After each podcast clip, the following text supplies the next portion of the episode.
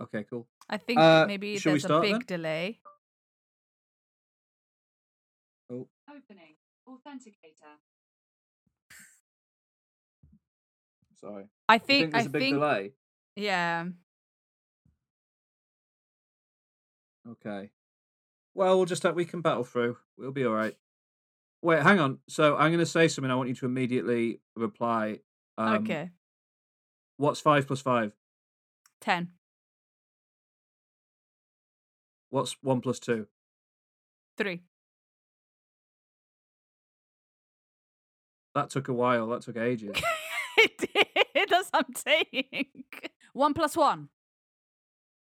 two. You have a 4 second delay. Yeah, that's pretty bad. Mm. But maybe it's gone back to normal. Ask me a question. Has it gone back to normal? I think so. Uh, what's your name? Alex. What's your name? Alex. That's about two seconds. What's your name? Alex. Um, how what what's five plus five? 10. That's still a second or so, I think. Well, because I was thinking again. All right. Um, say something. Alex. Say something. Ah. Say something. Ah. It's no, it's not too bad. That's about a second. Okay. One, 2, three, 4, five, 5. six. Sorry, I got confused. Go again. One, 2, three, 4, five. 5, 6. Again, again. One. Two, Three, four, five, six, seven, eight, nine. ten. Yeah, I think it's okay. I think it's a normal delay. I think we can Okay. cope. Okay, shall we start?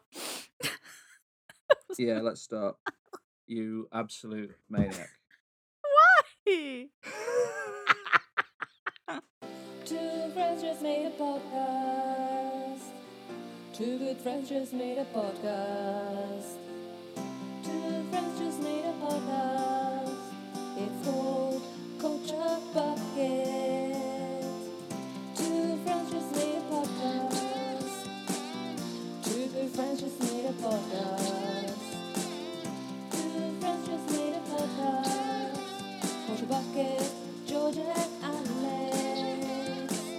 All right, everyone.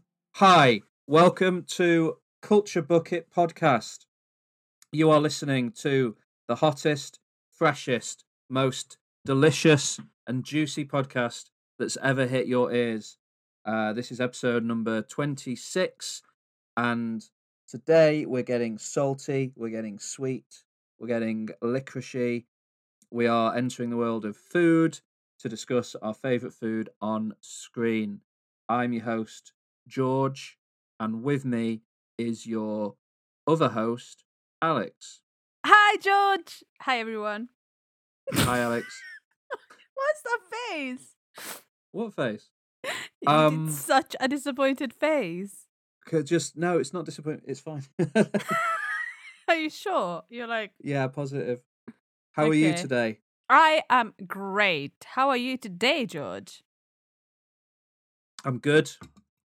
It's um Sunday, March the seventh. Yeah. Is it the seventh today? March the 7th. March the 7th on the day I'm recording in the UK. Tomorrow is March the 8th, the big return of schools in the UK when we're, as we're beginning our roadmap out of lockdown, Yeah. which is exciting. So by Yeah. the time you hear this, who knows what, what stage we'll be at? Who knows? interesting. Who Yeah. knows? We are, we Um, have just closed the schools in Italy. Uh, right, yeah. That, that sounds about right. so it's just the opposite. Well, you better sort it out because people in England want to go to Italy on their summer holidays this year. Yeah, but they can't. Well, they want to. England is getting ready to. England's getting all excited about the prospect of going on summer holidays without really thinking about the fact that other countries might not be ready. yeah, yeah, yeah. It's it's an incredible thing because people will book their their holidays and then they'll have to cancel them and they want refunds, but the the the refund policy is really hard now. So not hard, strict. Are you enjoying that cold beverage that you uh you really mess up my audio when I uh when I try to Uh, it's, it's a metal. It's a metal cup with a metal yeah, straw. yeah. Yeah. So rec- in recent, I think it's a new cup, and in recent editing moments, I hear, and then it's like, ah, shall I take it off? And I just don't bother because there are too many. Where's your Alright. water bottle? Well, my water bottle makes my water bottle makes a noise like a bird. Can you No, hear it's- this? No, because you're away from the from the microphone. Yeah, now now I can't hear anything. I think Fair I enough. think the I think the is worse. All right, sorry. It's a cool metal cup with a metal straw. I drink Vimto Absolutely. it like a boss. Absolutely, but it's my editing nightmare. Sorry, apologise. It's fine. Um, it adds it right. adds to the front room uh feel that we're trying to achieve with this. yeah, just a couple of mates with a couple of um delicious Vimtos. Have you a- got Vimto in your cup? Yeah, yeah. I've never had Vimto. You've never had Vimto. No. It was invented in Manchester, greatest city in the world. So I like it. You'll have to send me some. Uh, okay. You did live in England for a long time. It was it was readily. You, can you get it in down south? It's not just available in Manchester, surely. No, no, like I I know what it is. I've seen it, but I've only seen drink uh, kids drink it. Um, no, it's delicious for all ages. Anyone can schlurple the purple. Sorry, Schlurple the purple. Yeah, that Yeah. was the uh, that was the Vimto advertising. slogan. Oh, okay. I thought you just made something incredible up, but you didn't. No, no, no, no. Some some genius uh, in the nineties invented that one. Purple Ronnie, I think that was the guy that, uh, that in the Vimto adverts. And you were gonna slurp on his purple. That's a little bit inappropriate, isn't it? Well, it is when you change what it is and say it differently like that. Um, so we've got culture catch up to do. Then we've got homework Yeah. based on. Uh, it was a free homework last week, so that'd be interesting. And then we've got our top five food on screen. Plenty to get through. Let's get started with culture catch up time. Now. Now, yeah. This is culture catch up time. This is where we talk about what we've watched, what we've read, what we've listened to, and probably some other stuff. Culture catch up time. Ah, so uh, it wasn't too much of an eventful week for me, culture-wise. I've not got loads of stuff to talk about, which but that's okay. Starting with, um, I watched the latest Walt Disney animated uh, Studios movie that hit Disney Plus at the weekend, Raya and the Last Dragon. Yeah, I want to see that. Yeah, it's um similar to the live-action Mulan film. They have done a premiere access thing where you have to pay to access it. So I split the Yeah. cost again with a friend and watched it. Um, and it's one of the rare um Disney movies where there's no songs. It's not a musical at all. Mm, Um, it's just like an action animation film. Um, a bit like I guess Zootopia is a recent example of that, or Big Hero Six even is uh, is Mm. like that. Um, but it, it does feature the latest Disney princess Raya. okay. Um, yeah, voiced by Kelly Marie Tran, who people might knows know from uh, the Star Wars movies. She played Rose, and um, Awkwafina voices the Last Dragon. Who? Awkwafina, you talked about her last week. ah, ah, okay. Sorry. Sorry. Yes. Uh, she voices Sisu, the Last Dragon. Um, it's based on Southeast Asian folklore, so sort of Thailand, that region of the world. Mm, Um, but it's set in a fictional, a fictional world called uh, Kandera, I think. Let me look it up. Set in the fictional world of Kumandra, um, where these various tribes all live along this huge river. The, the the center of the world is basically this enormous river that's in the shape of a dragon. Mm, And um, sometime in the past, before the film starts, the world was united as one. Then this big bad thing happened, and the world split into various sections that name themselves after which part of the Dragon River they're along. So there's the Heart Kingdom, the Fang Kingdom, the Spine Kingdom, the Tail Kingdom. Uh, I think there's one more as well. the Talon, maybe Talon's kingdom. Mm. Um, and they all are sort of at war a bit at the start of the movie. Something happens that sort of again creates this world-ending event that leads to um, Raya, the Disney princess, kind of being ended up orphaned on her, on her own, like so many uh, Disney characters before her. And Mm. it is her mission to find the last dragon, reunite the world, and save it from the darkness that is spreading across it. Um, and in doing so, she finds the last dragon early on and teams up with it and stuff. It's a good film. I really enjoyed it. I would recommend it quite a lot. It's not going to be in my top five Disney movies probably, but um, Mm. it's cool to see an area of the world that maybe hasn't really been represented in Disney before Yeah. um, given given some love, and they give it a lot of love. Like the highlight of the movie is definitely like the art design and the world design, and the Amazing. setting is is amazing. Mm. Um, and yeah, it's really cool. So I would recommend Ray and the Last Dragon pretty heavily. Um, I definitely think you'd like it. I think you'd dig it. It's um, you know, it's all the kind of worlds Yeah. that you enjoy, um, Yeah. the air of the world that you like and stuff. So, and uh, Awkwafina is amazing as the voice of uh, Sisu the Last Dragon. She is amazing. Like I, yeah, uh, yeah. because I, I don't know, I don't know what her story is, but this first time I watched uh, her, her career path. What I, I don't know what her career is, but the only first time I watched her, like I, I know her as a comedy character, and I saw her in Crazy Crazy Rich Asians, and she's hilarious in it. And then in The Farewell, which I thought she was amazing, and she didn't even seem like the same person. So I think you know she's um, she's great. She's amazing. I think she started off as a comedian slash rapper. How did she? Yeah, yeah. She's got like an, an EP, I think, on Spotify. She's done some she's got some music out there for sure. Her big song early on was a song called My Vag, and we I won't go into any more details. about it. Um, but no, she's good. I like her. She's a good uh good person. She's good in Ray and the Last Dragon. So that was that. That was cool. Um then I watched a movie from 2004. Uh, you might have seen this film called The Girl Next Door.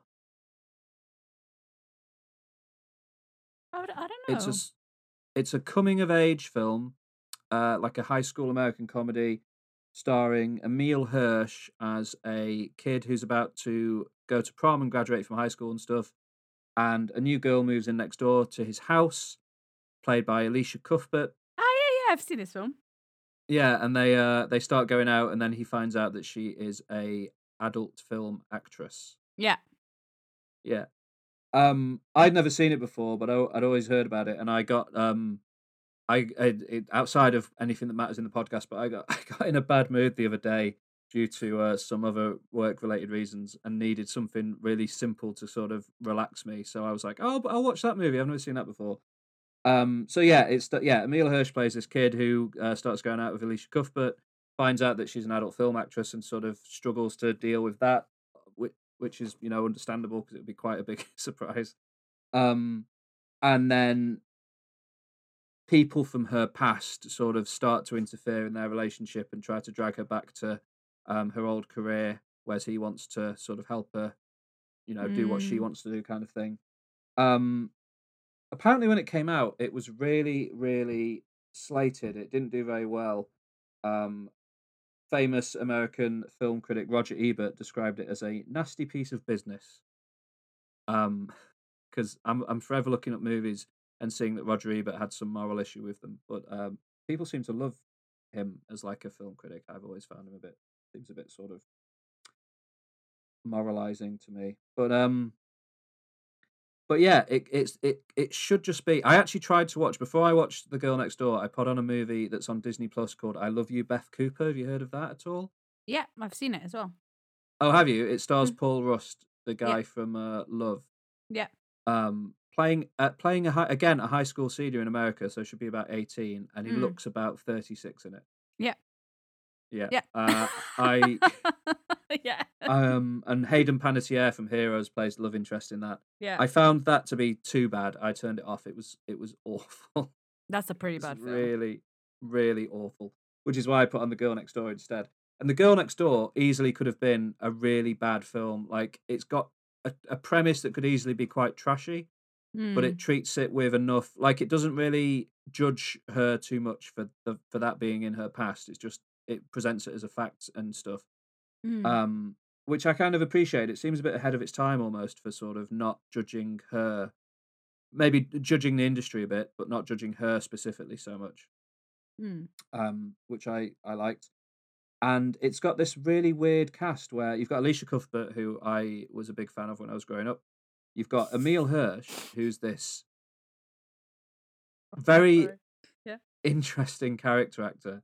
Um, Yeah. And then one of his friends in it is played by Paul Dano, who's in like There Will Be Blood, Little Miss Mm. Sunshine, like has become this really unusual character actor as well, and is in this just playing like the high school best friend. Like it's got this cast that are kind of better than the, the film deserves in a way, and they really elevate it. And especially the sort of villain of the film, the producer that comes in to kind of cause a load of problems, is played by Timothy Olyphant, who I love. I was so excited when he turns up, and he's got this mad hair in it, and he just looks. It's just classic Timothy Olyphant, and he he's the bad guy, but he's always smiling, and it's so mm. good. He's great in this movie. So I really liked The Girl Next Door. I, I thought it was brilliant. What do you think of it? You've seen it?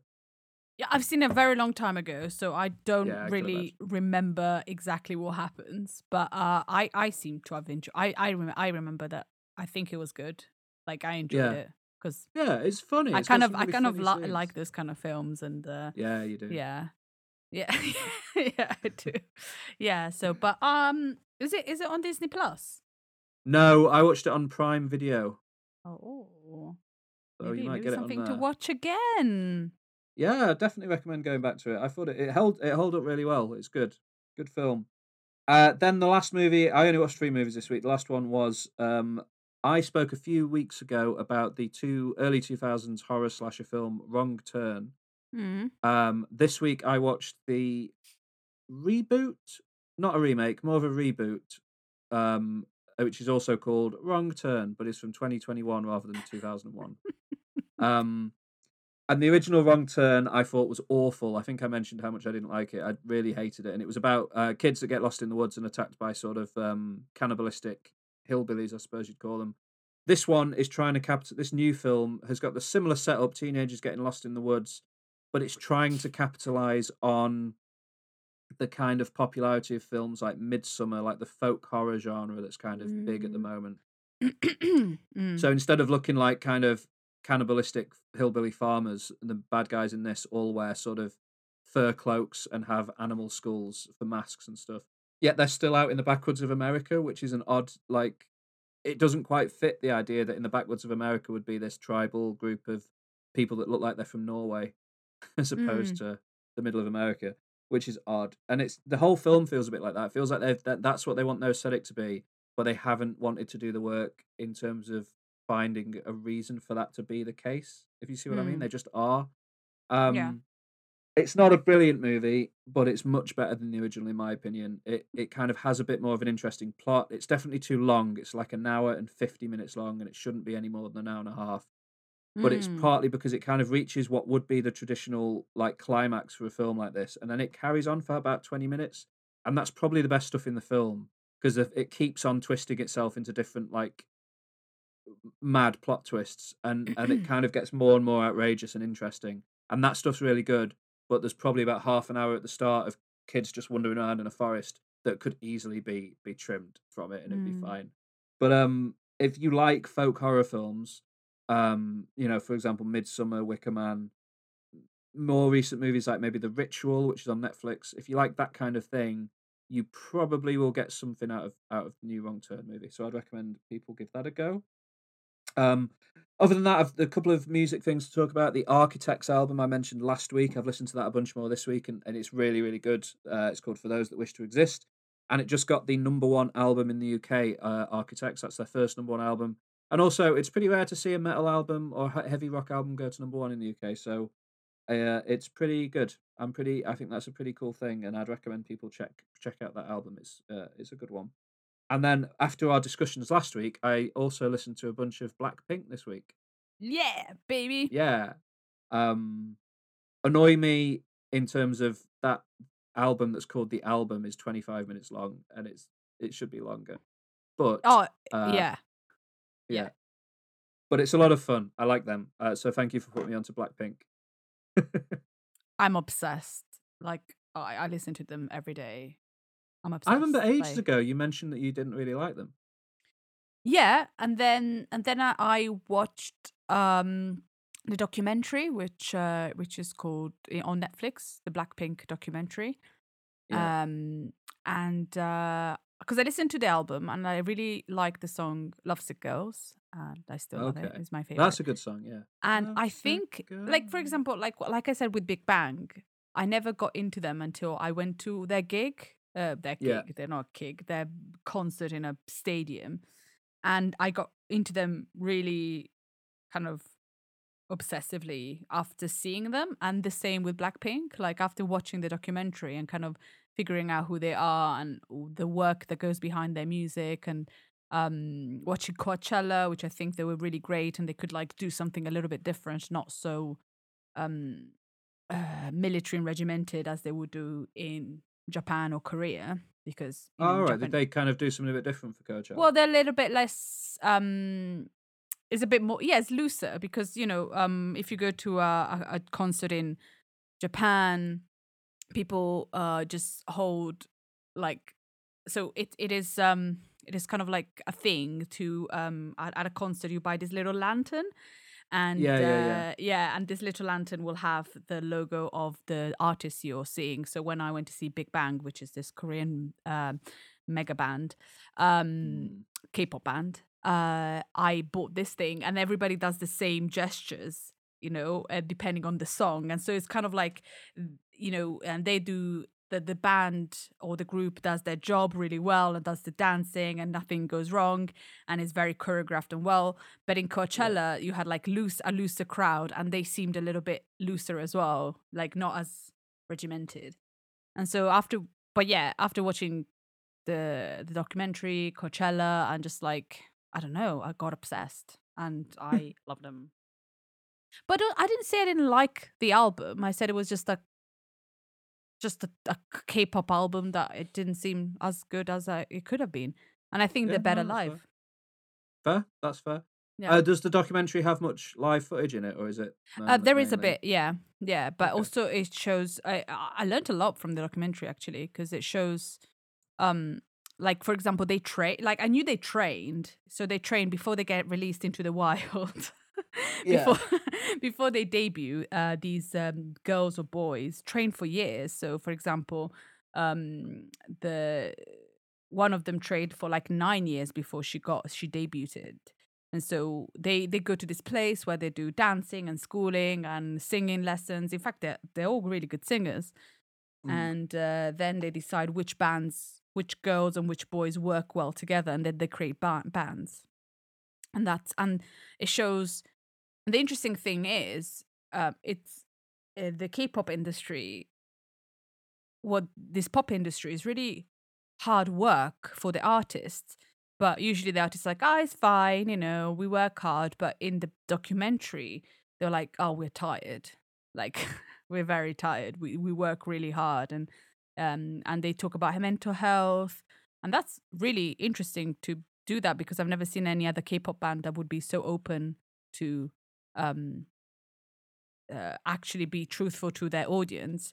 But um because they're so good at ticking all the boxes they know what maybe the west is looking for you know more personal um struggle you know Yeah. because we're more open to that while in the east. I'm not generalizing but it's it's like that. Eh, this is you know you, you you just work and you do your duty and you do your thing without uh, talking about your personal struggle because that's your duty uh, I feel Yeah, like yeah. maybe to be more appealing to the West, they've decided to make them more real, which is good Mm, because mm. they work like machines. Like Yeah, they work really, really hard. And if you if you watch the documentary, it's really interesting. Not very long on Netflix. Uh, you actually see them just going, "Oh my god, I'm so tired." Well, I'm enjoy- I've enjoyed the music, so I think I'll probably check out the uh, yeah, the documentary, which is surprising because I think K-pop is a load of nonsense generally. Yeah, but unless unless you find a band that you really like, you know, we have Yeah. friends that are obsessed with K-pop, but they're not obsessed with Oh, all of the yeah. K-pop. They're obsessed with one band or one artist. Yeah, And yeah, yeah. um yeah, and so you have to get your niche of artist and then yeah, because uh, always it was always Big Bang, and I just don't like them at all. Yeah, yeah. Yeah. Uh, and the girls one when when I when we were living in Japan, the girl band that people liked were was it Girls' Generation, Girls' generation, yeah. and they were rubbish. Yeah, yeah, yeah. I did not care. But like if you like all. if you I've you've you've listened to 2NE1, no? I introduced you to 2NE1. yeah, I wasn't a fan of that. Yeah. Yeah, so I think you need to find your your niche. No, no. For example, I I like Big Bang 2NE1 and now I like Blackpink, but I don't really I'm not into any others, but I think it's normal because they're not not, not BTS. Oh, no. Um, okay, so that was music. The only thing left for me to talk about is is TV. Um, and thanks to Disney uh, Plus adding Star to its catalog, I have watched the entire first season of Twenty Four this week.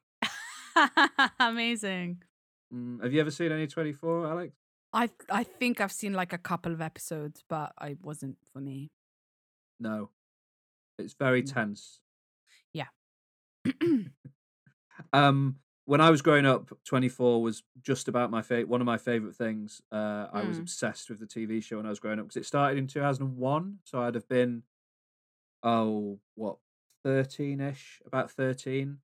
Uh, and it was peak like action movie love for me, peak Bond, James Bond love, and then this TV show that had like every week was like a mini action movie um was just my dream thing. So I, I used to love it. We all would watch it as a family. It ran for eight seasons and then an extra mini season uh and like a, a tv movie as well they did of it and i watched all of it and just loved it was obsessed with it i was obsessed with kiefer sutherland as jack bauer thought that jack bauer was the coolest character ever brought a bag specifically because it looked a bit like the bag that he had in one of the seasons uh, and I Mm. wanted Jack Bauer's bag, so I had this like over the shoulder sort of carrier bag that I didn't even keep anything in. I just like took to college with me because it looked like Jack Bauer's bag, like I was in deep. Um, and then I haven't watched it in years, so um, when they added it to Disney Plus, similar to Buffy, I was a bit like, oh, that's a comforting thing that I I liked when I was younger. I'll, I'll check that out again. And it's just so addictive. I just got so into it this week and watched. I think on Friday I watched about five episodes in a row to finish the season and just got through it all and it's so so it's so good i love it so much it's just it's got the perfect mix of like mad action movie stuff mixed with like character building um that you really like you really kind of fall in love with some of the characters in it um and then they kill them off quite often. It was like game of thrones before game of thrones where like every season there'd be at least one or two characters that would die they get killed off that you'd grown to love over the past like three or four seasons. And then just the central conceit of um do you know what the central like hook of the idea of the show is? Well, like one one episode is 1 hour yeah yeah yeah and and in 24 hours he has to save the world. yeah yeah Yeah. Yeah, yeah. um yeah. so so yeah that would be that would be the end of my culture catch up Cool beans. It's my turn. Well, have you have you not watched the last episode of WandaVision? oh i have have you Yeah. All right Let's okay talk about what it want- first, so it could All be right, like okay. your culture catch up blends in my culture catch up because we're catching up on some cultures together. fair enough fair enough So, have you watched the last episode of WandaVision? mm-hmm. i have watched the last episode of WandaVision Yes. what did you think of it and let's let's go spoilers um skip ahead if you don't want to be spoiled on WandaVision Yeah, skip it's ahead. been out for a few weeks by the time this comes out Yeah. So skip ahead if you haven't watched it and uh you don't want to be spoiled. Yeah. Well, um so I was I it it it was painful for me to watch. I Yeah? was sad. painful in the sense of feelings. It hurt my feelings. I felt it was really it was a good ending. I Yeah. feel. Um like I was really confused because I think I think I don't know I think because I'm not as um, I thought she already knew she was the Scarlet Witch, No. but she didn't. The only reason I thought she knew she was the Scarlet Witch was because she she had the Scarlet Witch costume at the Halloween party, and for some reason I had forgotten that she didn't know. Yeah, I think that was meant to be a bit of a an Easter egg or a subconscious nod to it rather than Yeah, but I, I was really, I was really, really weirded out. And then when that happened, I was like, oh, I just because I think I think I live in a world where I I just like I, I'm surprised at things. But okay, so never mind. um, no, I um, I thought it was really good, and I really liked uh the witch. What's her name? Agatha Harkness.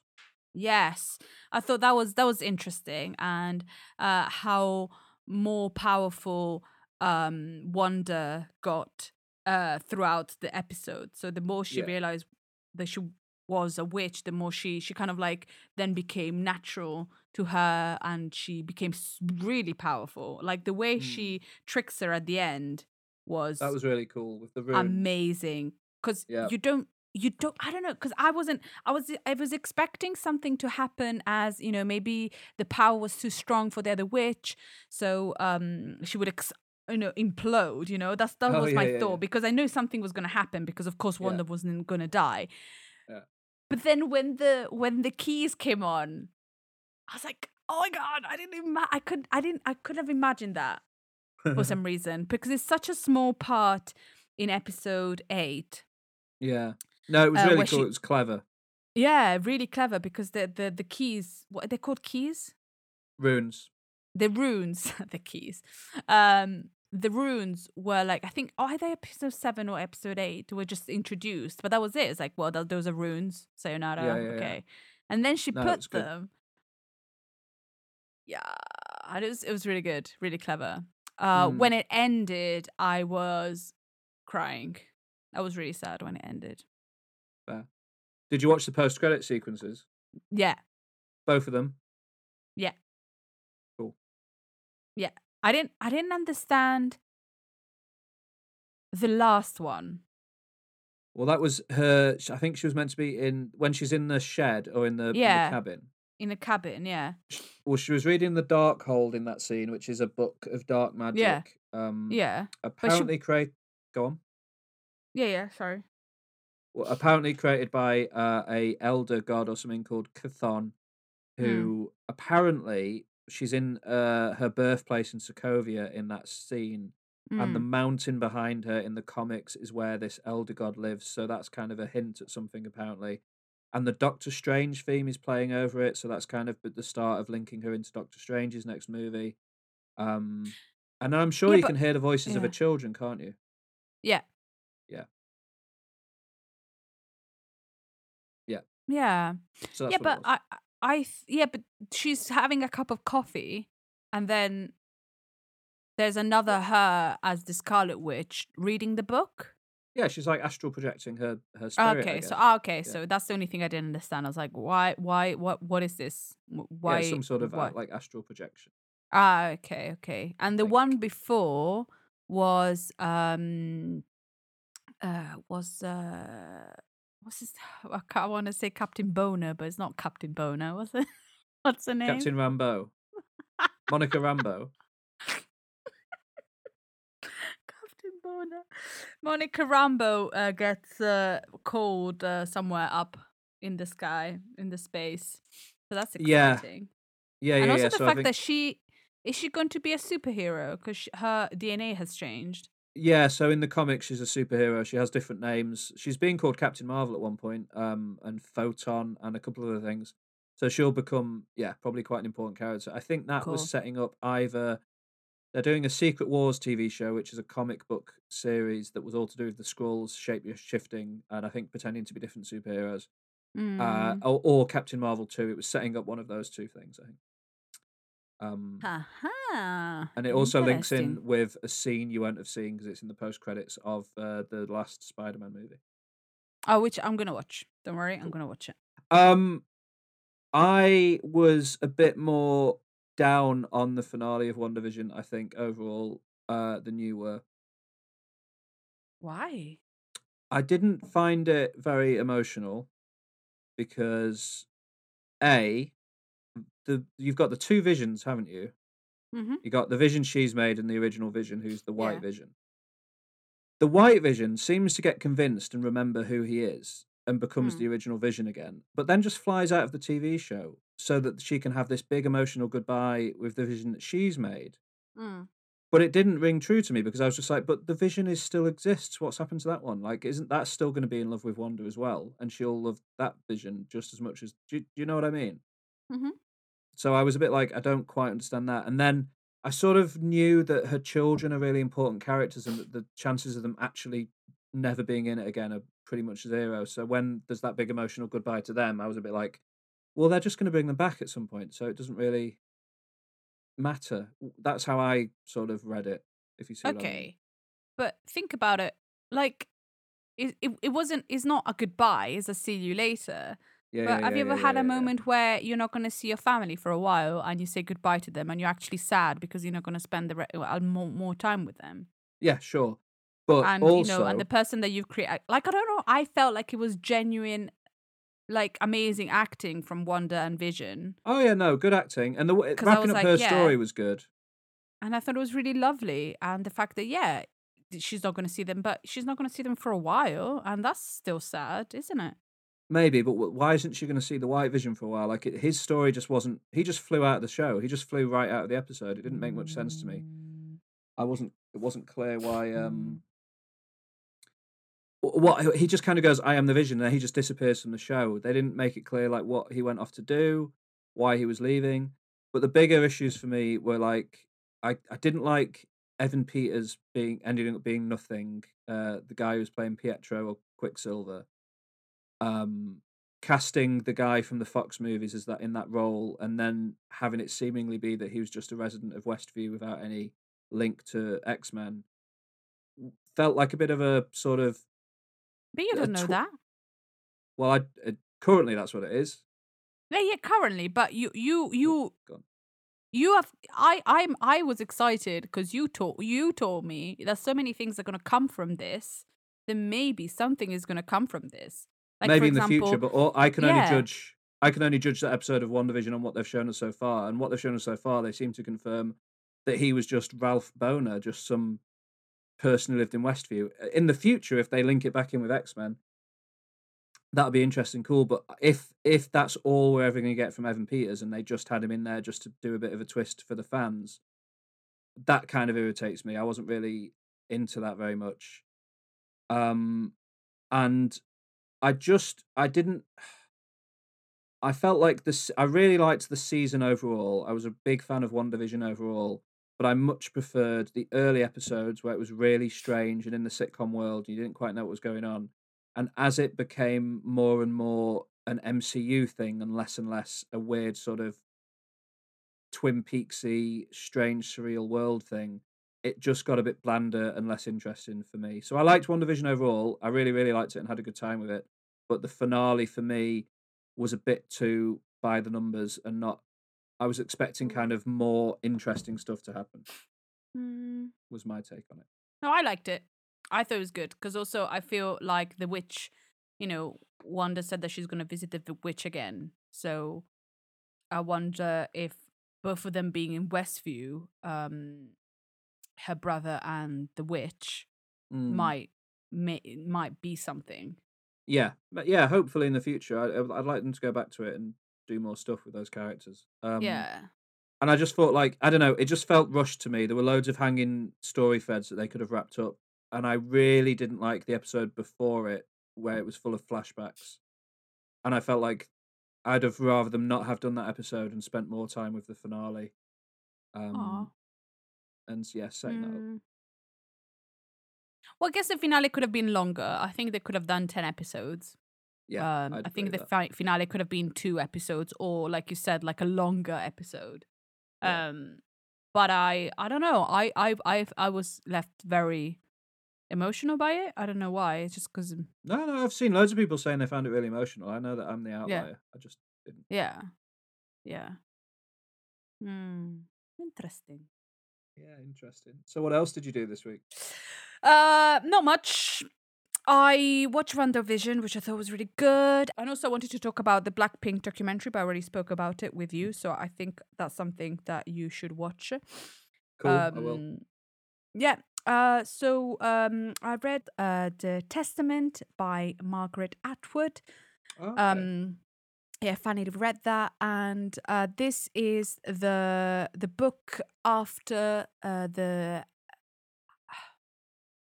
It's really bad because like the yeah the Handmaid's Tale because the the Korean film is called The Handmaiden, and Yeah. I always I always get them confused. But yeah, uh, it's the book after the Handmaid's Tale.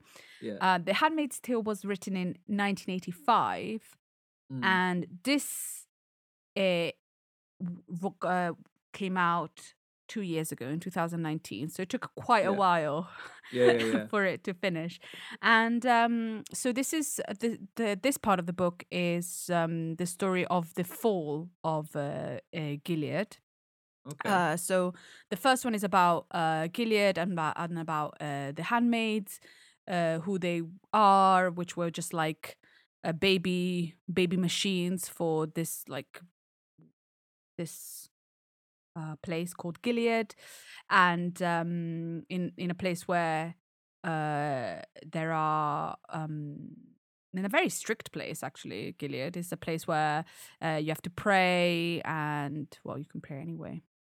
well, it's like America's been taken over by a fundamentalist Christian terrorist Yeah. organization, essentially. Yeah, exactly. And so, uh, and that was really interesting. And it, it ended with one of the uh. I I'm really, I can't, I can't want to, I want to say the handmaidens, but no, one I of know, the I know. I have the same Um, thing. It's so hard. One of the handmaids uh, fleeing uh, Gilead and going into Canada.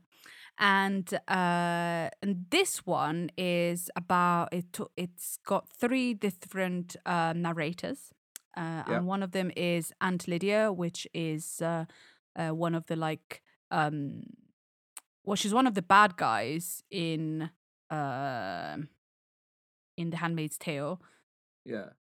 and uh, but in this one you kind of like uh, understand more her story and who she was before Gilead was founded and how she got to the top. And then Mm. one of them is a, a girl uh, born in Gilead. Uh, and uh, that finds finds out that her mother is not her mother, but it was a handmaid. And the third one is uh, a, girl in Canada, uh, which uh, who not which, um, who uh, realizes that her mum used to be a handmaid.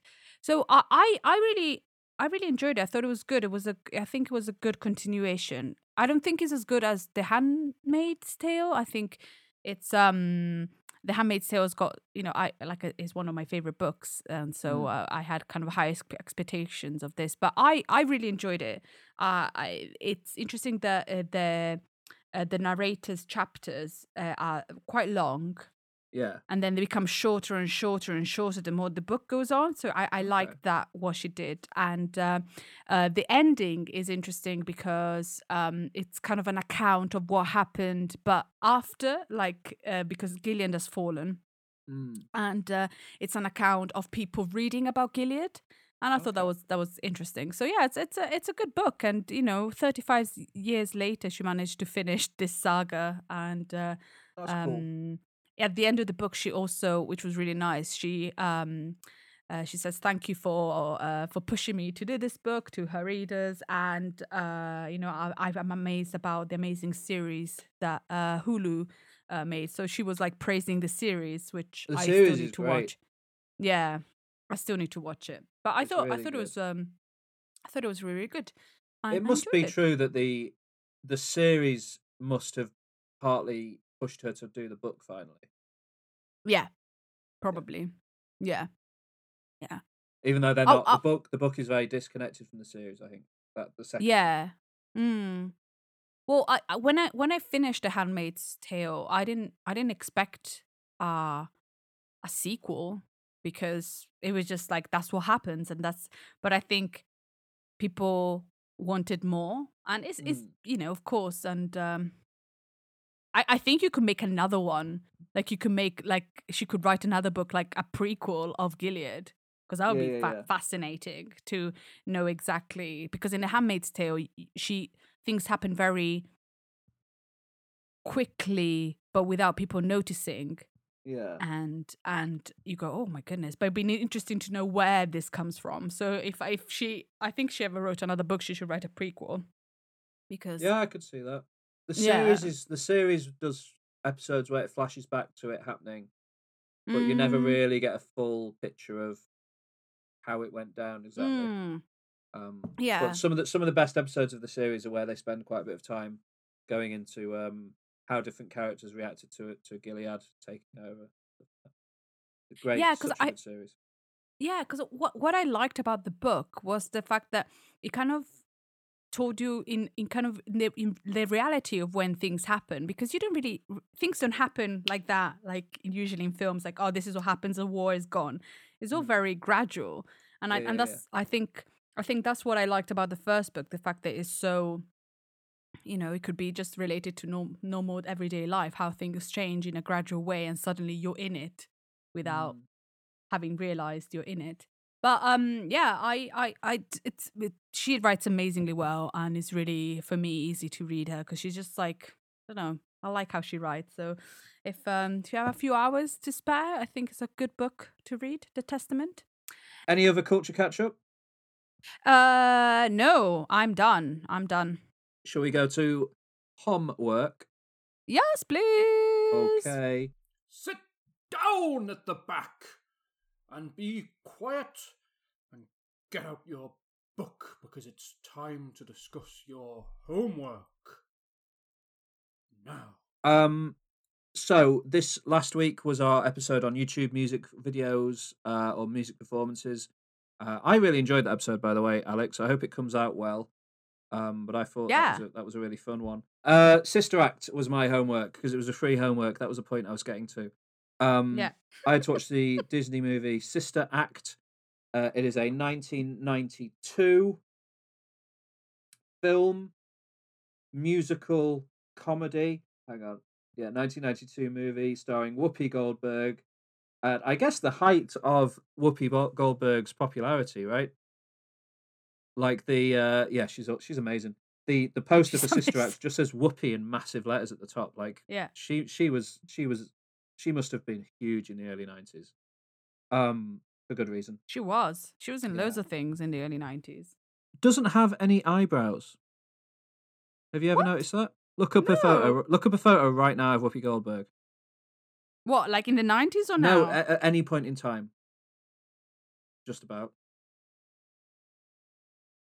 No. Are you crazy? Really? Yeah, Is there a reason for not having eyebrows? there is. Do you want to know it? Oh my goodness, she hasn't. Yeah, you've never noticed She it, have you? I've never noticed she didn't have any eyebrows. Do you know why? No. Because I and yes, is- yes. Oh my god. I think I know. Okay, let me let me guess. Is it not something about she burned them off whilst cooking, or her grandma was cooking? No, that's not what I've heard. She, Okay. In her own words, in an interview, she said it was because she doesn't like facial hair. Oh well, then no.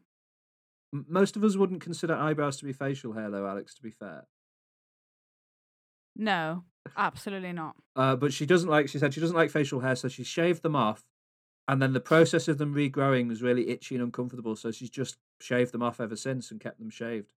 So yeah, which is totally fine. I'm not judging her for it at all. Um, I would think you would end up with rain and sweat and other things getting in your eyes if you didn't have your eyebrows. But apparently she's she's happy with it. So good good for her. It- like you know, literally, I have her. never seen the fact that she hasn't got any eyebrows. Like I'm watch, I'm looking at photos of her now, and I'm so shocked, yeah shooketh. yeah. Um. wow. So yeah, this film, Sister Act, stars Whoopi Goldberg as a lounge singer called Dolores Van Cartier, Yeah. who is the moll to a gangster played by Harvey Keitel. Mhm. Early on in the movie, she sees him have someone murdered. She somehow didn't realize he was a gangster, which is incredible.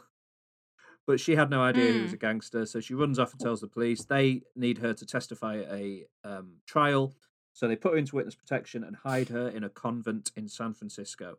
Um, there's no there's no real good reason ever given as to why they decide to do a convent in San Francisco, but it's absolutely fine. It doesn't really matter. It doesn't matter.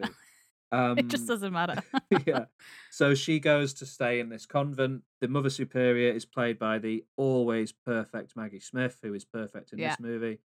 Um, and you know, it's a cult. It's your classic culture clash comedy, as the sort of worldly lounge singer tries to fit in amongst the uh, kind of a bit more reserved nuns of the convent. Mm. Um, and it all comes to a head when they make her join the choir. She realizes the choir is terrible, so she decides to make them better. And in an amazing scene, she makes the choir better in about 45 seconds, which is brilliant. um, and yeah, and so I mean, yeah. So uh, okay, okay. Uh, it also stars Bill Nunn, who is in Do the Right Thing that I talked about a few weeks ago. He plays the policeman who hides her. He's really good in it. Um, there's sort of there's, there's you know there's a whole series of actresses in it as nuns, but the kind of two main ones after Maggie Smith would be Kathy Najimy, who plays Sister Mary Patrick. Uh, she is from Hocus Pocus. That's what I know her from Yeah. And uh, Yeah. she's she's great in the movie. And Wendy Makkena plays Sister Mary Robert, who's like a training nun in training. Mm-hmm. Yeah. Um, it's I watched it again. Just I watched it before I watched The Girl Next Door the other night, just after I got this news that annoyed me, and uh, it was exactly what I needed to take my mind off it because it was it was just such a good fun early 90s comedy i loved it uh, i really really liked it. It was great. Um i don't know what else to say. Just it's just fun, isn't it? It's, just, just a fun really fun. Whoopi goldberg comedy. is so Yeah.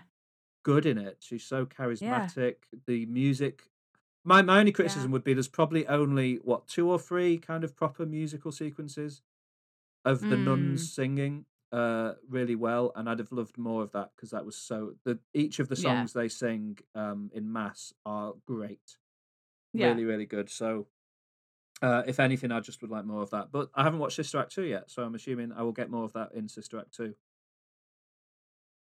No.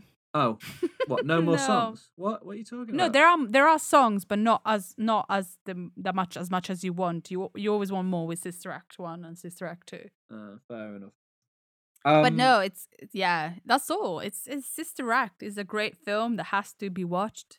Feel good, and now that it's on Disney Plus, I'm gonna watch it again and Yeah. again. Yeah. Um Maggie Smith is really good in it.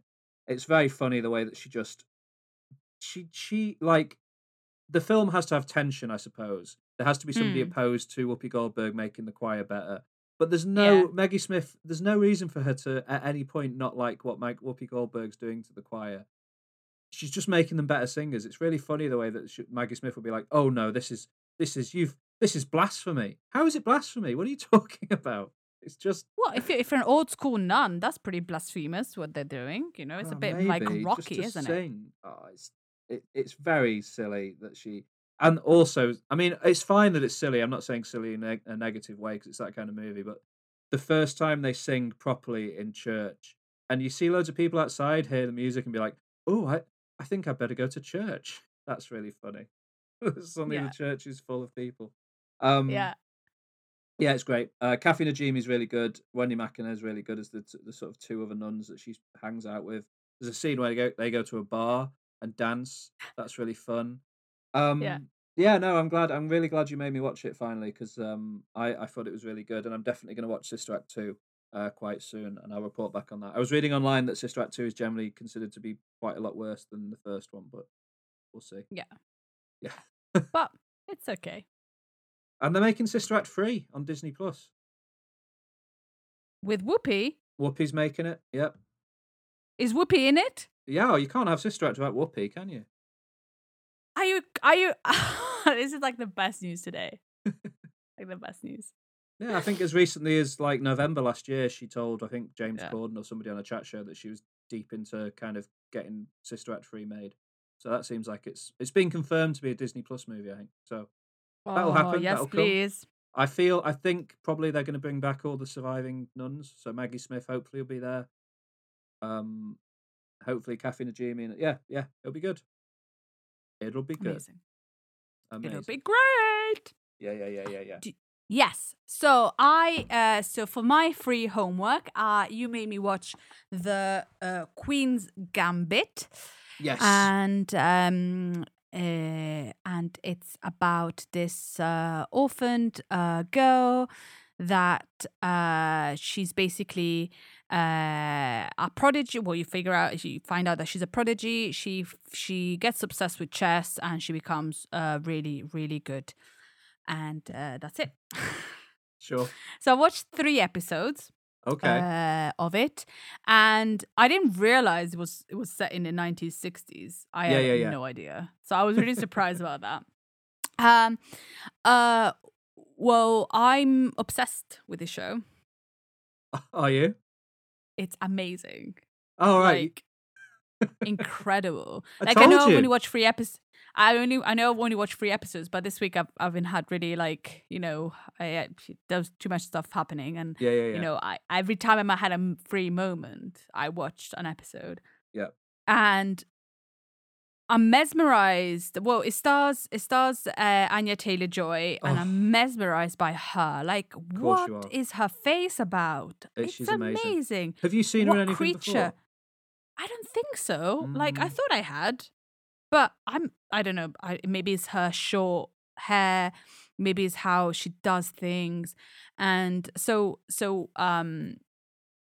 I love the fact that there's no, and uh, wait a second. What I'm just checking where she she was Vampire Academy, The Witch. Ah, so she was in The Witch. That's why I know about her because you talked about The Witch. Yeah, yeah, yeah. But I don't think I've seen her. Ah, she was in Emma, the 2020 Emma.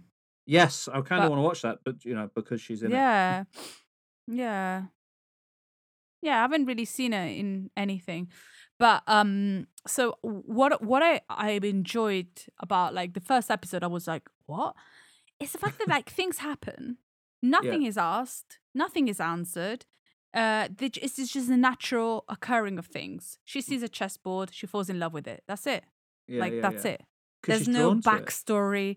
Yeah, she's drawn to the to the chessboard, and um, it just the the tranquilizers are fascinating, and how she her facial expression never really changes, and but you know she's suffering.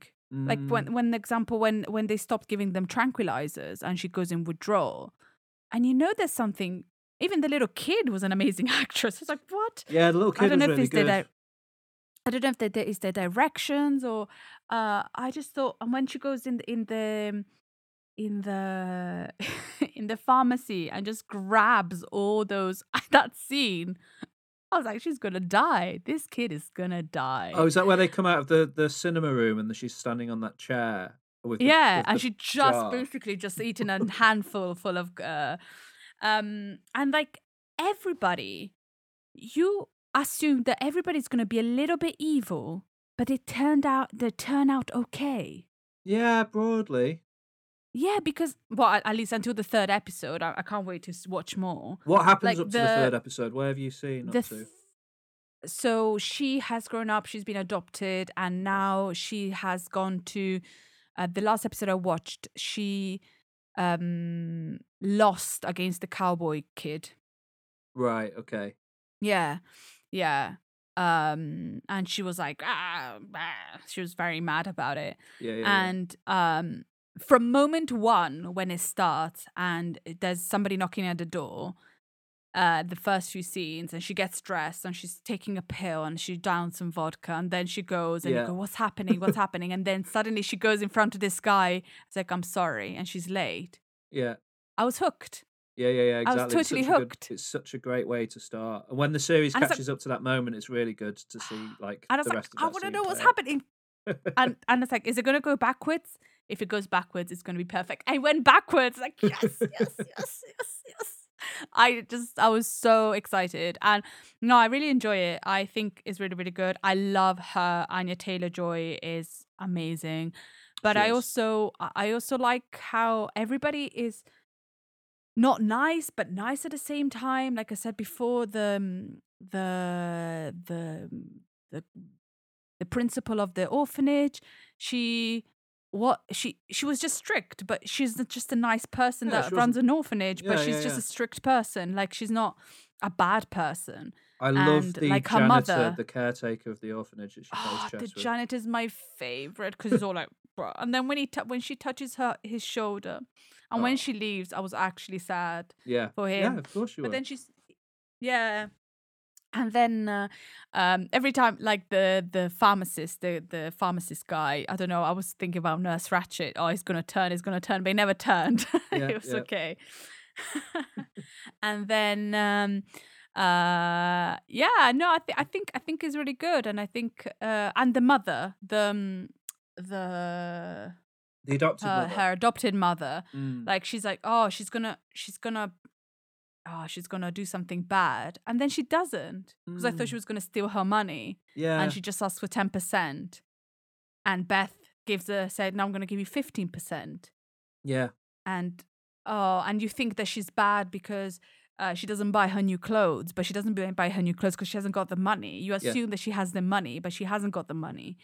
and I, it, she genuinely it genuinely feels like there's some kind of nice friendship between them like a Mm. loving friendship yeah.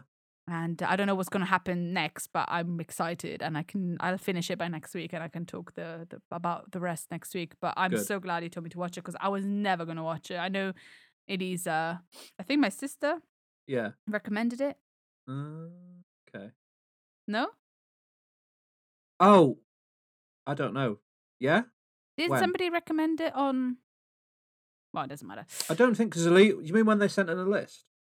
Yeah. Because they did top five British shows as a list. So I don't think that they did. I recommended it to you. I've mentioned it how much I liked it. Maybe, okay, but maybe, yeah. maybe your sister did. I'm not sure. But um, uh, yeah, that's why I said it as the as the free homework choice because I kind of I didn't know you'd definitely like it, but I really wanted you to try it, and I knew that you just wouldn't because it's because it's not something you'd think to watch. No, no, no, not at all. But then I remembered that I used to play chess when I was little Mm, with my sister. yeah, and like they do certain moves like when you move the when you to say to like protect your uh your uh queen yeah. no your king Mm. which one is the most important the king to protect your king No, isn't the queen the most? you- oh, I don't know. No, the, Yeah, the king's the most important. Yeah, yeah, yeah. I think yeah right. yeah to protect your king you you can like have your three little pawns at the front and then you can do a move where you can just swap the the tower with the with the king yeah. and so you protect the king in a corner Mm. And when she did that, I was like, I know that move. That's the only move I know. But yeah, it's like, oh, that's cool. Because you, it's like you move two pawns at the same time. Well, Yeah. two, two, two, and you and you and usually you can't. But with that move, you can move too. Mm. And she did it. It's like, oh, you're you're trying to save your king. Well done. No, I like it, and I'm I'm I'm obsessed with her. I love her face. Her face is amazing. But one thing I disagree with you from last week. Oh. You said that she the only the only downfall she has is her addiction. yeah. But I don't think that's the only downfall she has. She's really socially awkward and quite rude. Just because she doesn't that because of her, but she's like when she goes and she doesn't really like she doesn't wanna she doesn't I don't know, she's that there's I don't think it's just her addiction. I think she's like actually quite um bad with interaction with people that she doesn't know. She's not, but I know why you'd think that up to where you've seen. Ah, okay. Well, the, but because then she gets better. I don't know, maybe. But until now, I feel like she's a bit awkward. Fair enough. I But yeah, think you I I, think it. you might revise that opinion once you've watched the rest of it, but but well, I'll wait and see what you think next week. Okay, four more episodes to go. Woohoo! Yes, please. Five,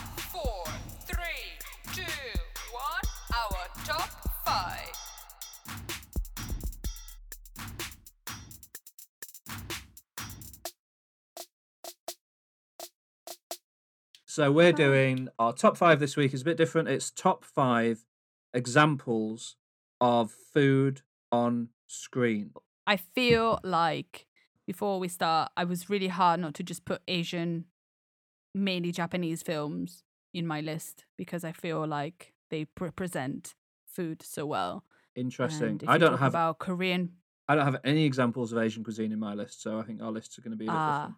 Okay. Because in my opinion, like of films I've watched, uh, Korean, Chinese, and Japanese uh, films I've seen, uh, the the food is so important and is always portrayed in an incredible way. And uh, food is about family. Food is about uh, interaction. And yeah, so it was really hard to just go. Don't go uh, fully Asian, Alex. Fair enough. Um, I'm going to predict that we're going to have one thing in common on our lists. I predict not, but let's see. Interesting. I'll be surprised if you've left off the thing I think that you'll have on your list, but we'll see. Okay, Okay. I'll start. Start, please. My number five is Harley Quinn's perfect hangover cure, the fried egg sandwich in Birds of Prey, the Harley Quinn movie.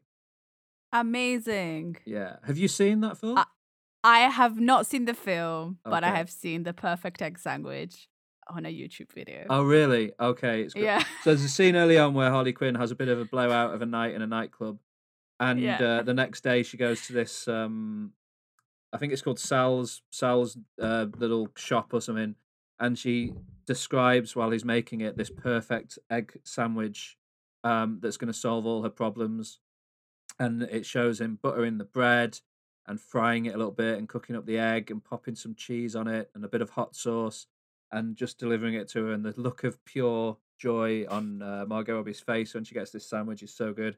And then um, uh, it's a true tragedy when the sandwich is destroyed and she's unable to eat it. Uh, and it's it's just a great, it's a really good scene of food in the movie. I think I re- it's really really good, really funny, and I love a good egg sandwich. And it just, oh, it's perfect. So Yeah. so yeah, that's my number five is uh, Harley Quinn's egg sandwich. I'm watching again now while you speak. Buttering the bread.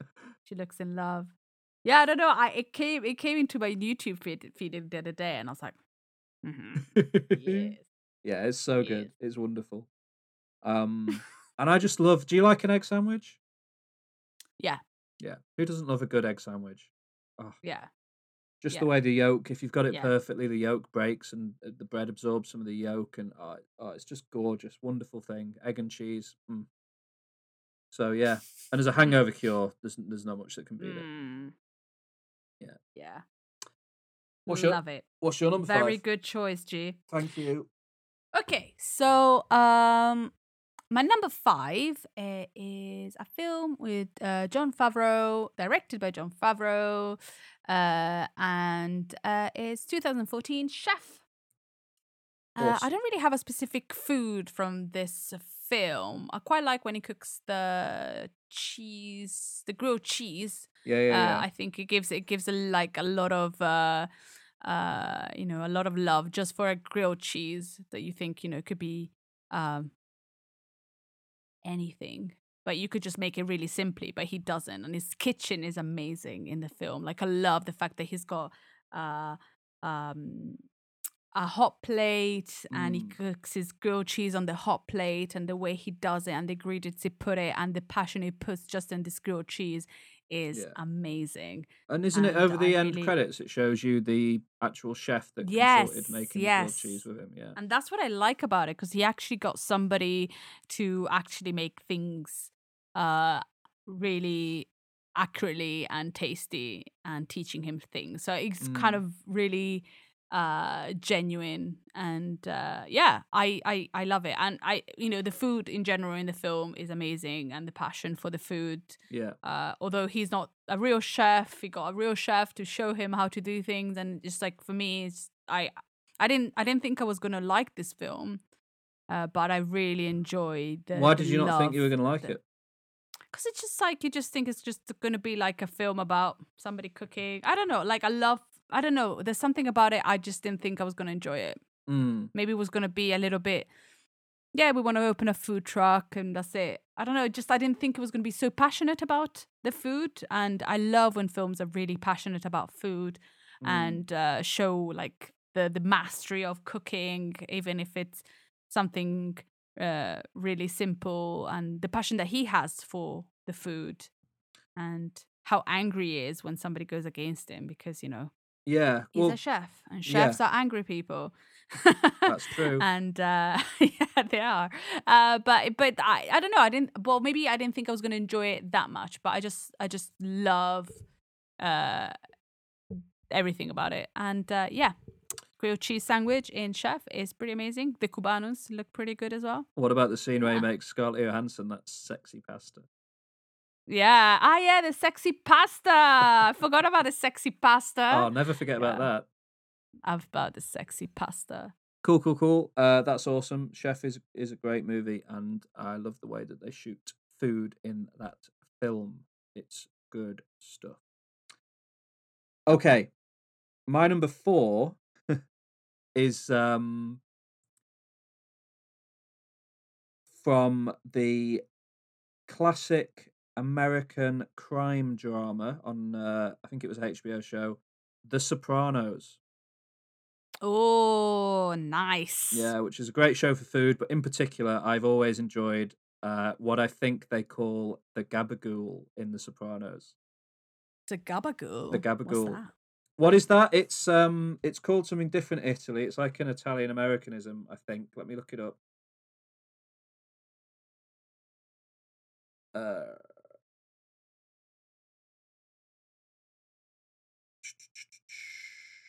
Capicola, Capicola, Ah, capocollo. Yeah, Capicola. capocollo. um Mm. ha- has become uh, over time that word has become in a, in America turned into the word gabagool for some reason. So in Mm. in The Sopranos they always talk about the gabagool, and it's just um cured meat, right?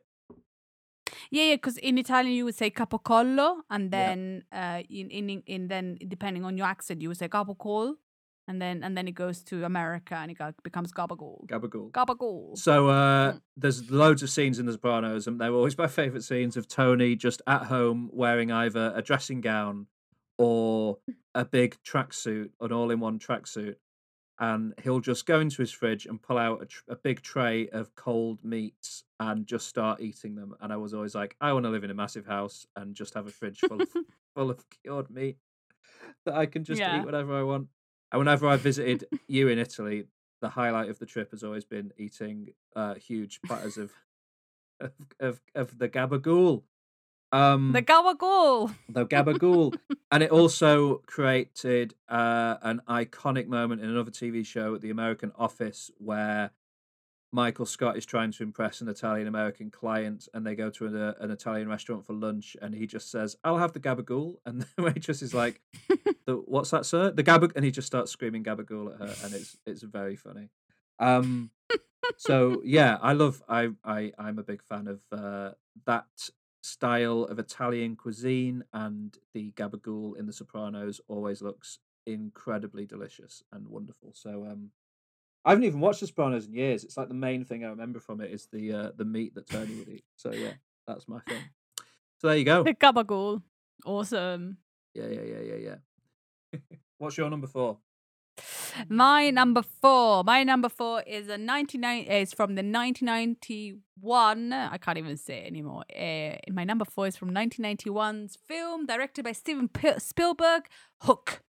And the Uh, food is uh when uh it's the feast uh they have in Never Never Land mhm. uh when uh they have to use their imagination and there's nothing there. They just uh, had a fight um uh Rufio Rufio is his name Rufio. Rufio no.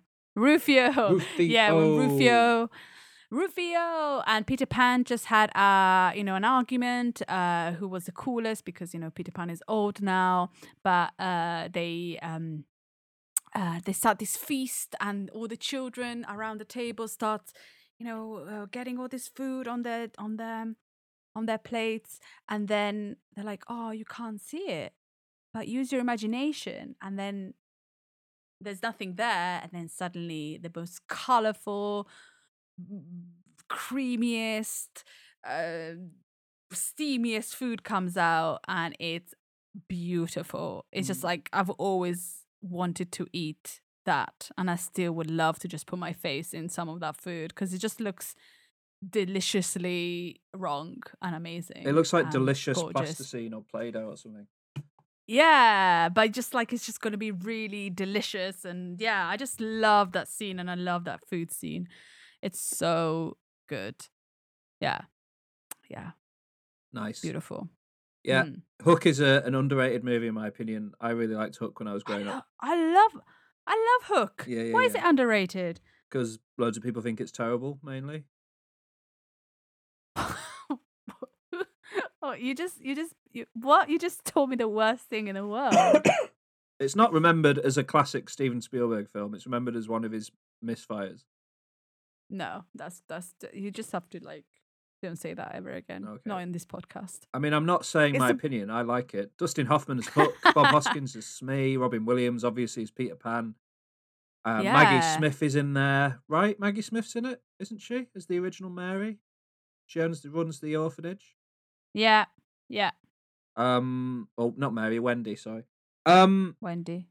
Julia Roberts is um the little elf Tinkerbell. Tinkerbell. Yeah, yeah, yeah, yeah, yeah.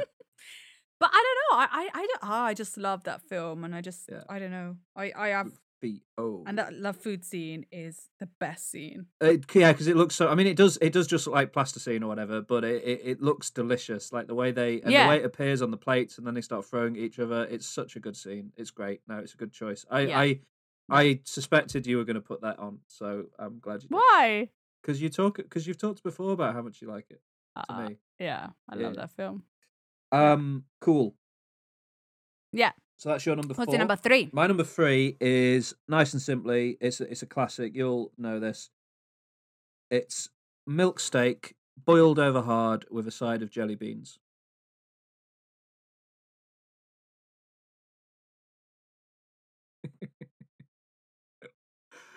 it's um, it's from Always Sunny in Philadelphia. Oh, Yeah. okay. Uh, it's um, it's you never actually see it physically on screen, so it's a bit of a cheat in a way. But there's um a Yeah. character called Charlie in Always Sunny in Philadelphia who is uh kind of the kind of that TV show's wild card, strange character. And there's an amazing episode where they're trying to help him make an online dating profile. And he like when they ask him what his likes are, he says ghouls, and they're like, "What do you mean ghouls?" And he's like, "You know, ghouls, little ghouls, they run around and stuff like that." It's so strange. And when they ask him what his what what what to put under favorite food, he describes his favorite meal as milk steak, boiled over hard with a side of jelly beans, which obviously is nonsensical. But it's just such a. I love the. I I- I think that it, if you're trying to come up with an a non-existent weird dish I think that that description of a meal is so weirdly evocative. It just makes me laugh so much. Like, and the the a side of jelly beans boiled. Like, what does boiled over hard mean? That doesn't mean anything, does it? but boiled over hard, what? I don't know. Boiled, you know, boiled over milk steak. So milk steak is, and there's a there's a YouTube channel called Binging with Babish that I use to uh, research Yeah. today's episode. And I think there's an episode where he tries to make milk steak uh, by boiling steak in milk, and obviously it's disgusting. um, and there's another ser- there's another episode where he goes on a date, I think, or he goes to a restaurant, and he just says, he just says, "I'll," he says something like, "Oh, I'll, I'll have the milk steak." But it's so it's it, yeah, I don't know. It makes It me sounds so much disgusting. it does sound disgusting. But um, for me, when I think about film in uh, like TV, uh, sorry, when I think about food on screen and stuff like that, even though you never actually see it, one of the first things that always comes to my mind is Charlie's favorite dish. So that's my number. That's my number Yeah. three pick: milk steak boiled over hard with a side of jelly beans. Try it. Boiled over hard. Like, what does that mean? Like, you're gonna boil the steak in milk? Yeah, That sounds disgusting. it does. wow. Wow. Cool, man. Cool. Sounds amazing. yeah. My number three. Yeah, okay, yeah, my yeah. number three uh, was really hard because I knew I wanted to put this director in because I know I'm uh, now. Uh, if you've been listening to us for a while, you know I'm obsessed with this director. Mhm. One of the directors I'm obsessed with, and I love how he portrays food on camera. And the director is Quentin Tarantino. Okay. I just love how he does food. I love how uh how he does really I don't know, every everything is about food is really thought of and clever. Mm.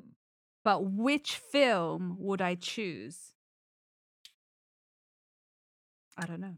Uh so uh, I chose um uh Pulp Fiction.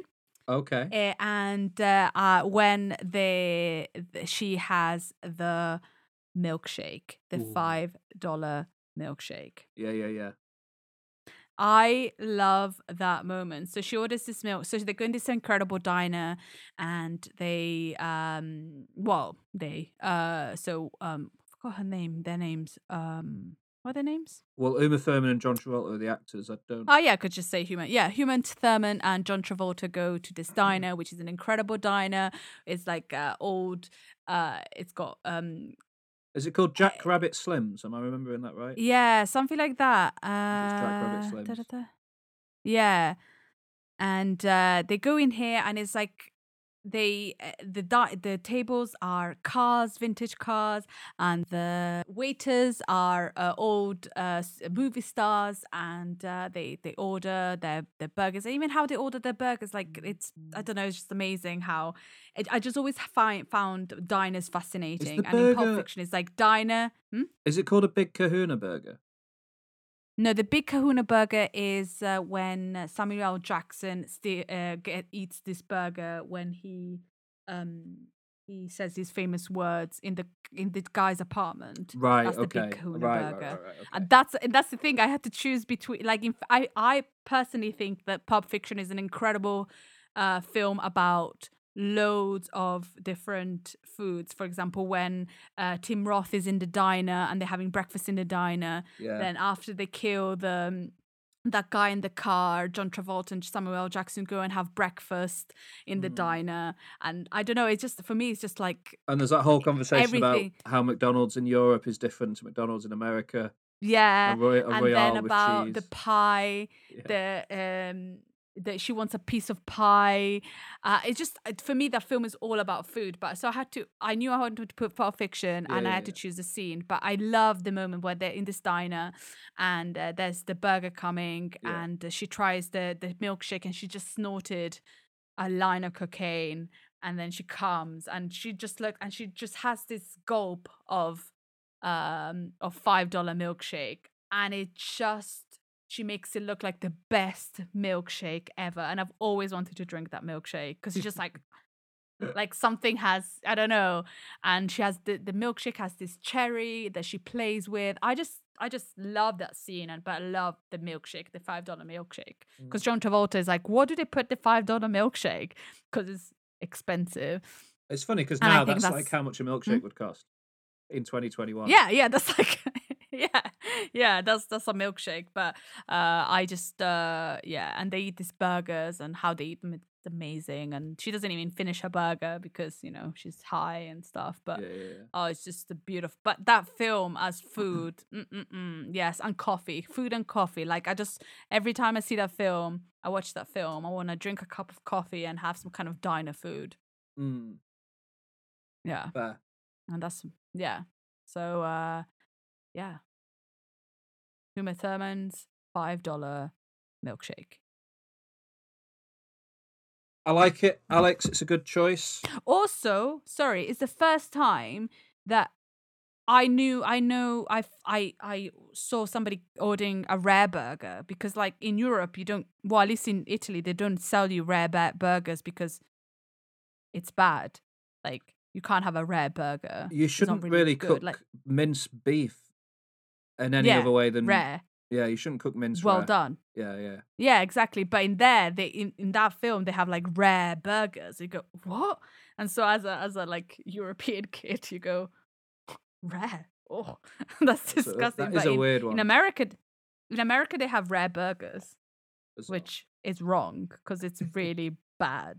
I don't know why, but like- when you just then when you said, "Oh, it's also the first time," I thought you were about to say it's the first time that a milkshake has been shown in a film, and I was going to be like, "No, it's not, Alex. What are you talking about?" I don't know why I thought you were going to. Say Don't assume what I want to say, George. Just in my head, I was like, "Is she about to say that milkshake hasn't been in cinema before?" Anyway, um, all right, my number two then.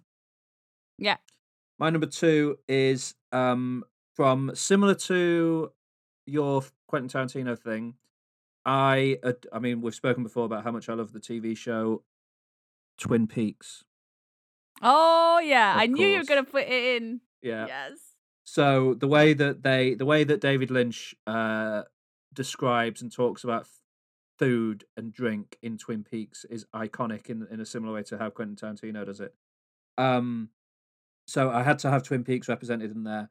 And rather than go with something obvious like uh damn fine coffee or, you know, bacon and eggs and stuff, I went for one of my favorite scenes in all of Twin Peaks when Ben and Jerry Horne eat bread um no sorry brie and butter baguettes that Jerry has brought back from France.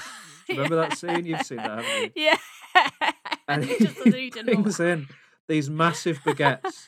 And this is Ben Horne runs the hotel in Twin Peaks, and Jerry Horne is his brother who's just come back from a trip, a business trip to France, and he brings in these huge baguettes that are all they've got on them is butter and brie, which is such a basic filling. And yeah.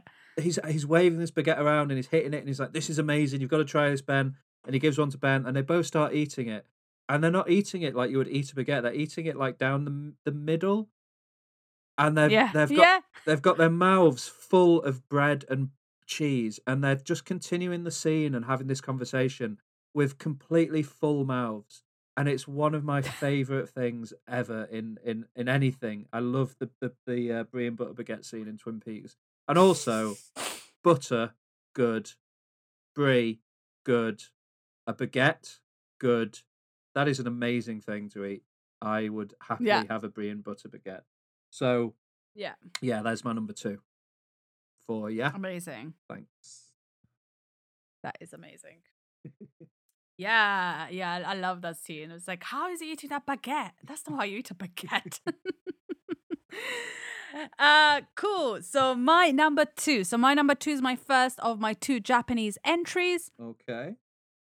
Uh, so my number two is from a series uh called and i spoke about this before because i watched the film and uh, the series is called shinya shokudo Mm. and the in in english midnight diner and all the food is amazing in this so the series um is about um every episode has got uh like a storyline of somebody and this person um, has a, a food associated to them. So, for example, like you know, they want to order uh, something, and his the motto of the master, the guy that works in the um, in the in the diner, Mm. he says, "If I have the ingredients, I'll cook whatever you want." So every every episode has got uh, somebody that orders something different Yeah.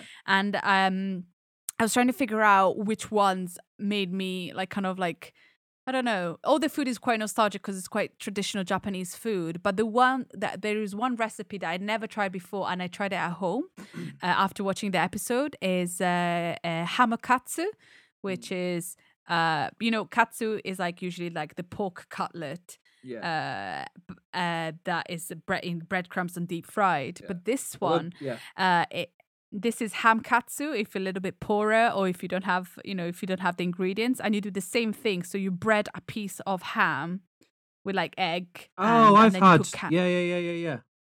yeah and then you like you you um you put panko and then you deep fry it Mm. and it's amazing. Yeah. after watching that episode i was like i need to eat it.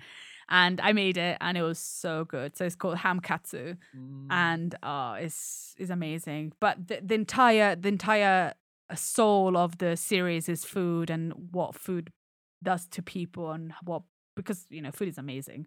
And uh, the the memories that uh, an old dish could bring and uh, there's always potato salad which that's my go-to food when i go to a to our favorite bar in kanazawa Mm. and uh, you know potato salad is a staple Japanese potato salad. Uh, but yeah, and so it's it's it's really really good, and um, I would it's a it's a good food program. Yeah. So every every episode's got food. I was just thinking because you said that katsu is normally like the pork cutlet or fillet, but to Westerners, Yeah. katsu now is almost like a a synonym for Japanese curry, Yeah, which is interesting. Like katsu, yeah, katsu in the UK is always chicken katsu curry, yeah, which is uh, which is Yeah. interesting because yeah, obviously when in Japan often it is yeah, or it's katsu is like the breaded pork fillet, yeah. which is delicious. so yeah, good choice. So good. And I Yeah. think I've had a ham katsu. I think I've had that in a sandwich. I think that's when I've had that. Mm. Yeah, maybe It's nice. it is possible. Yeah, but yeah, it's so good. Mm. But any anytime I watch that program, that series, I just get hungry and I just want to go to a bar in Japan and drink beer and eat food. fair, Yeah. very fair. Um, What's your number one? my number one is a nostalgic pick from my childhood. It is the enormous chocolate cake, which Bruce Bogtrotter has to eat uh, in the classic Roald Dahl um, adaptation Matilda. yeah. I yeah. That's what that's my first honorable mention. Oh, is I, it? is that the one that you thought we are going to have the same? Um, yeah, Yeah. Yeah. Oh, it's the be- it's the best, isn't it? it is so Oh, good. Um, that chocolate Yeah. cake looks delicious, and just it's just an iconic scene, and it's just again it links the food in so well with the theme of the movie because it really is mm, an amazing way of showing what a horrible torturer um the Trunchbull is. The way she forces Yeah. Bruce Bogtrotter to eat this entire enormous chocolate cake, and the way they film the chocolate cake from I think they film it from like Mm. beneath to make it look bigger and bigger and they bring it in on this enormous they get this tiny lady to bring it in on this enormous platter and um it, and it's and it's also it's such a good thing for children's book because it's it feels like when you read it you're like oh getting to eat an entire chocolate cake that would be lovely i'd love to eat an entire chocolate cake but then when you see it especially in the movie it just Oh, looks so, awful to have to it's so big, isn't it? yeah and it just turns also because the person that carries it is so little. yeah yeah exactly and it turns what it turns what should be a lovely thing into a nightmare and um Yeah. in a way, a lot of a lot of Matilda is that is turning what should be a really nice thing, going to school, is meant to be good, Mm. into Yeah. a horror show because of the Trunchbull, and uh, that's Yeah. you know partly what inspires Matilda and Miss Honey to fight back against that. And yeah, yeah, I love it. the The chocolate cake scene in Matilda is is a is a classic. Yeah. Yeah, yeah, yeah, yeah, yeah. Cool, man. Cool beans. What's your number one? My number one, I'm sorry, it's not Matilda, but my number one, of course, is going to be a Ghibli film. Yeah. Uh, I went to I in I, I went to the Ghibli. Well, I'm obsessed with Ghibli, but I went to uh, Ghibli the Ghibli Museum in Tokyo about five times now. Mm. And one time I was so lucky that there was the food exhibition. And you could go in the little places, in the little like house. So there, there was like Totoro's house, and you could like there was like the plastic food because in Japan plastic food is massive, and there was like the food from the, the from the film, and there was like there was like food like the plastic food from the films, and I was just like, I had an out of body experience because for me Ghibli represents food in the most iconic way possible, but I think anime just does that. Mm. Um, so I'm, I I love it, and uh, but I had to choose from a Ghibli movie, and I think uh I'm gonna go for the breakfast in uh, Howl's Moving Castle when they have breakfast and uh, there's a scene where uh, Howl is cooking breakfast and he's uh, breaking the eggs with one hand and the bacon is cooking in it and uh, is giving is giving the eggshells to uh, the the fire. Mm. and it's just a beautiful scene. And then one of uh, like the boy what's his name? I need to remember his name well yeah what the boy which i can't remember his name is just eating it like there's no tomorrow and how he's eating is incredible because he's famished.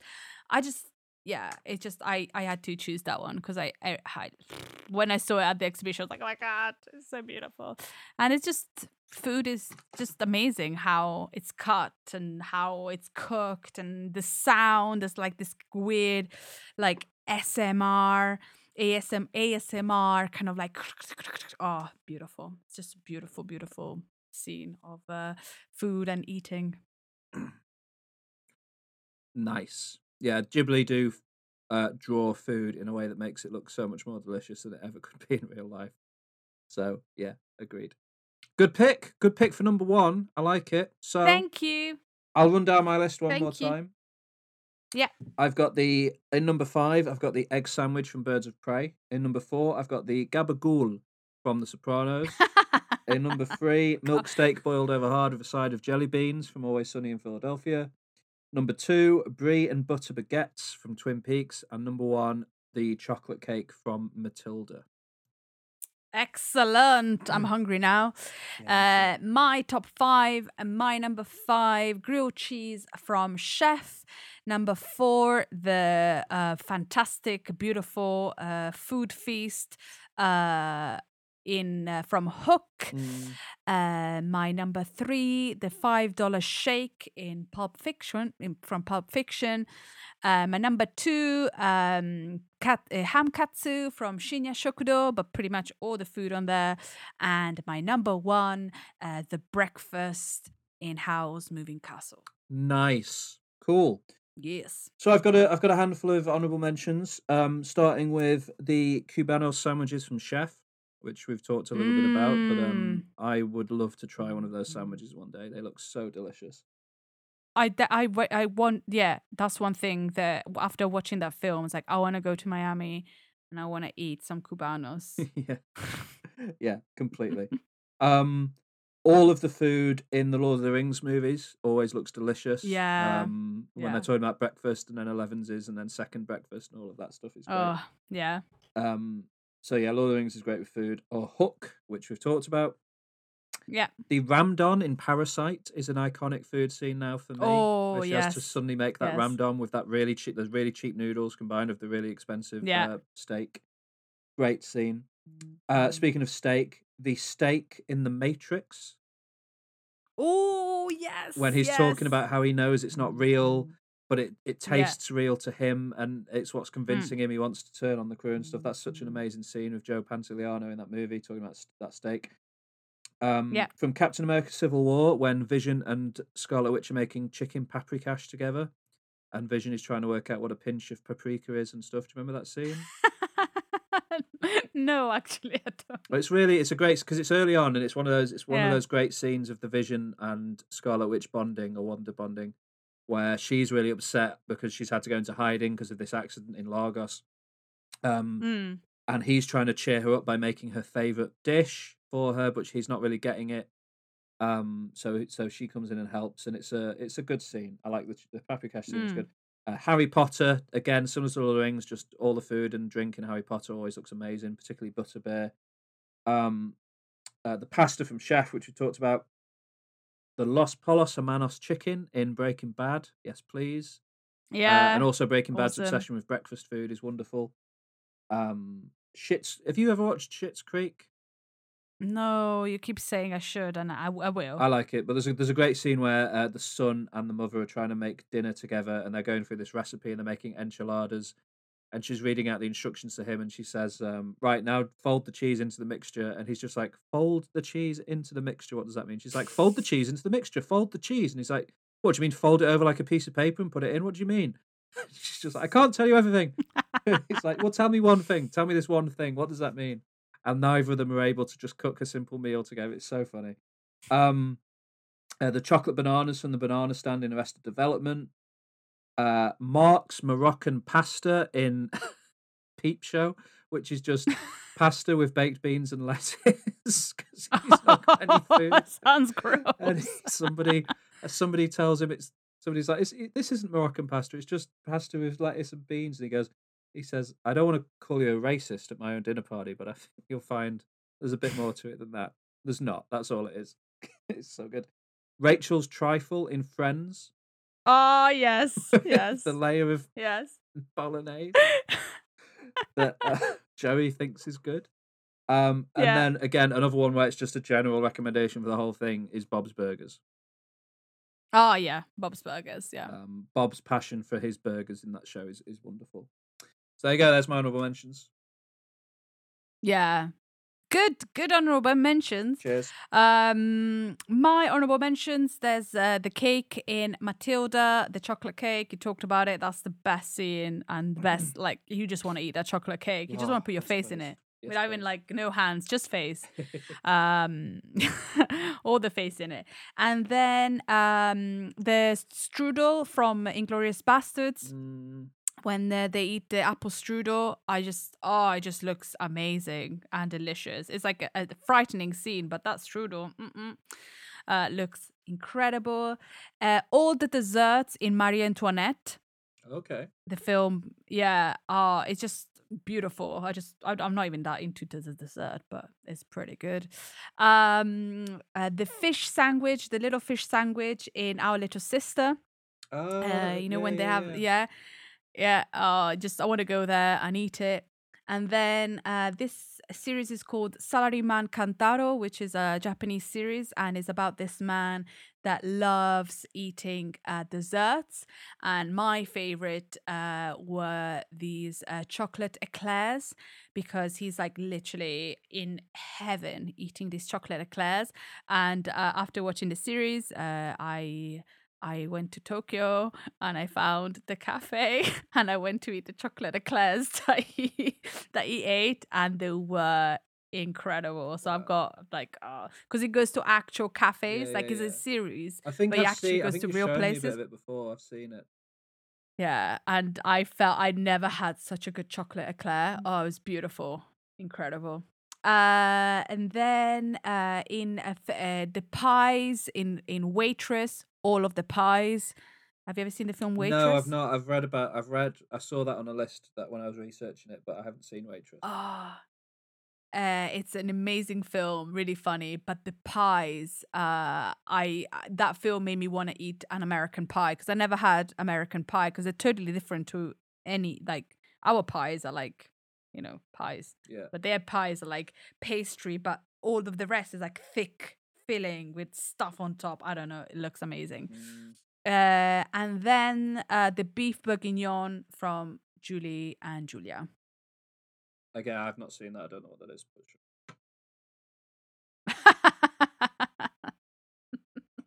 And Whatever. I know I put in number one uh, Ghibli, but I think all the Ghibli food is amazing, and I had to put it in my list. And I think all the Ghibli food is incredible. Cool. Nice. Good stuff. Good stuff. Good stuff. Good Thank stuff. you. Good, good stuff. Yeah. So uh, homework time. Um, you're going to be watching uh, Birds of Prey, the Harley Quinn movie. Yeah, definitely. I'll watch that. Okay, cool. No problem. Good, good, good. What about I me? think you have to watch Shinya Shokudo, Shinya Shokudo. Midnight Diner. Is that on Netflix? Yeah, Cool. Yeah. Yeah, from season one. They're like 20 minute episodes. Yeah, you've talked about it a lot, and I've never watched it, so that's fine. That's cool. I'll watch some Midnight Diner. Thank you very much. Thank you. Would you recommend an- anything uh, that you watched this week? Uh, yeah, I would recommend everyone go and watch the incredible, iconic TV show Twenty Four. Now it's on Disney Plus. And I would recommend to probably watch WandaVision if you haven't watched already watched it. It's really good. Mm. And The Testament by Margaret Atwood. Cool. Cool. Thank you so much for joining us today, everyone. It's been a pleasure and a delight as always. Um, next time we're going to be going back into YouTube because we enjoyed that so much uh, last week, and this time we're going to be going into the world of music videos. So it's not necessarily YouTube specifically, but we're going to be entering the world of of music videos and giving our top five music videos of all time, which is going to be exciting because it's a lost art and it's a wonderful thing, which Adam Buxton can attest to. Ah. I know he likes. good I love music videos. I love a good music video for sure. So that's going to Yeah. be really fun to research. Um, I can't wait. Um, and then that's it. That's us. That's us for this week. It's been wonderful. Thank you so much yeah. for joining us.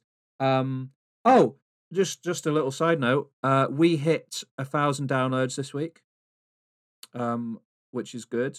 That's amazing. What? So our total our total lifetime downloads are at one thousand now, which I'm pretty. Ah, I'm, thank you. thank you so much to everyone who's been listening and downloading. I think that's pretty good for twenty. We've put out I think twenty three episodes so far. Mm. Is when we're recording. So I think a thousand downloads out of twenty three episodes is, is, is you know is is good. I'm happy with that. Uh, we'd love to grow the podcast, so please, please, please go and find us on Apple Podcasts and other places and rate and review us. We really, truly would appreciate it. Um, Mm. Yes, please. We've already got a lovely review on Apple Podcasts from Emma, which is which was really nice to read, and uh, we'll shout out anyone else who gives us a review as well. Um, please Thank you, Emma. do that, and uh, join us on social media. Join the conversation. Send us your top fives. Any top fives we've done. Send us any of those top fives to our to our Instagram page or our email, and we'll uh, we'll read them out on the podcast. So please send in your top fives and uh, follow us on all the social media channels. The links to all of those are in the show notes for this and every episode. And um, yeah, please join us. It's it's a pleasure. So yeah, thank you so Hmm. much. Love Thank you. Bye. 拜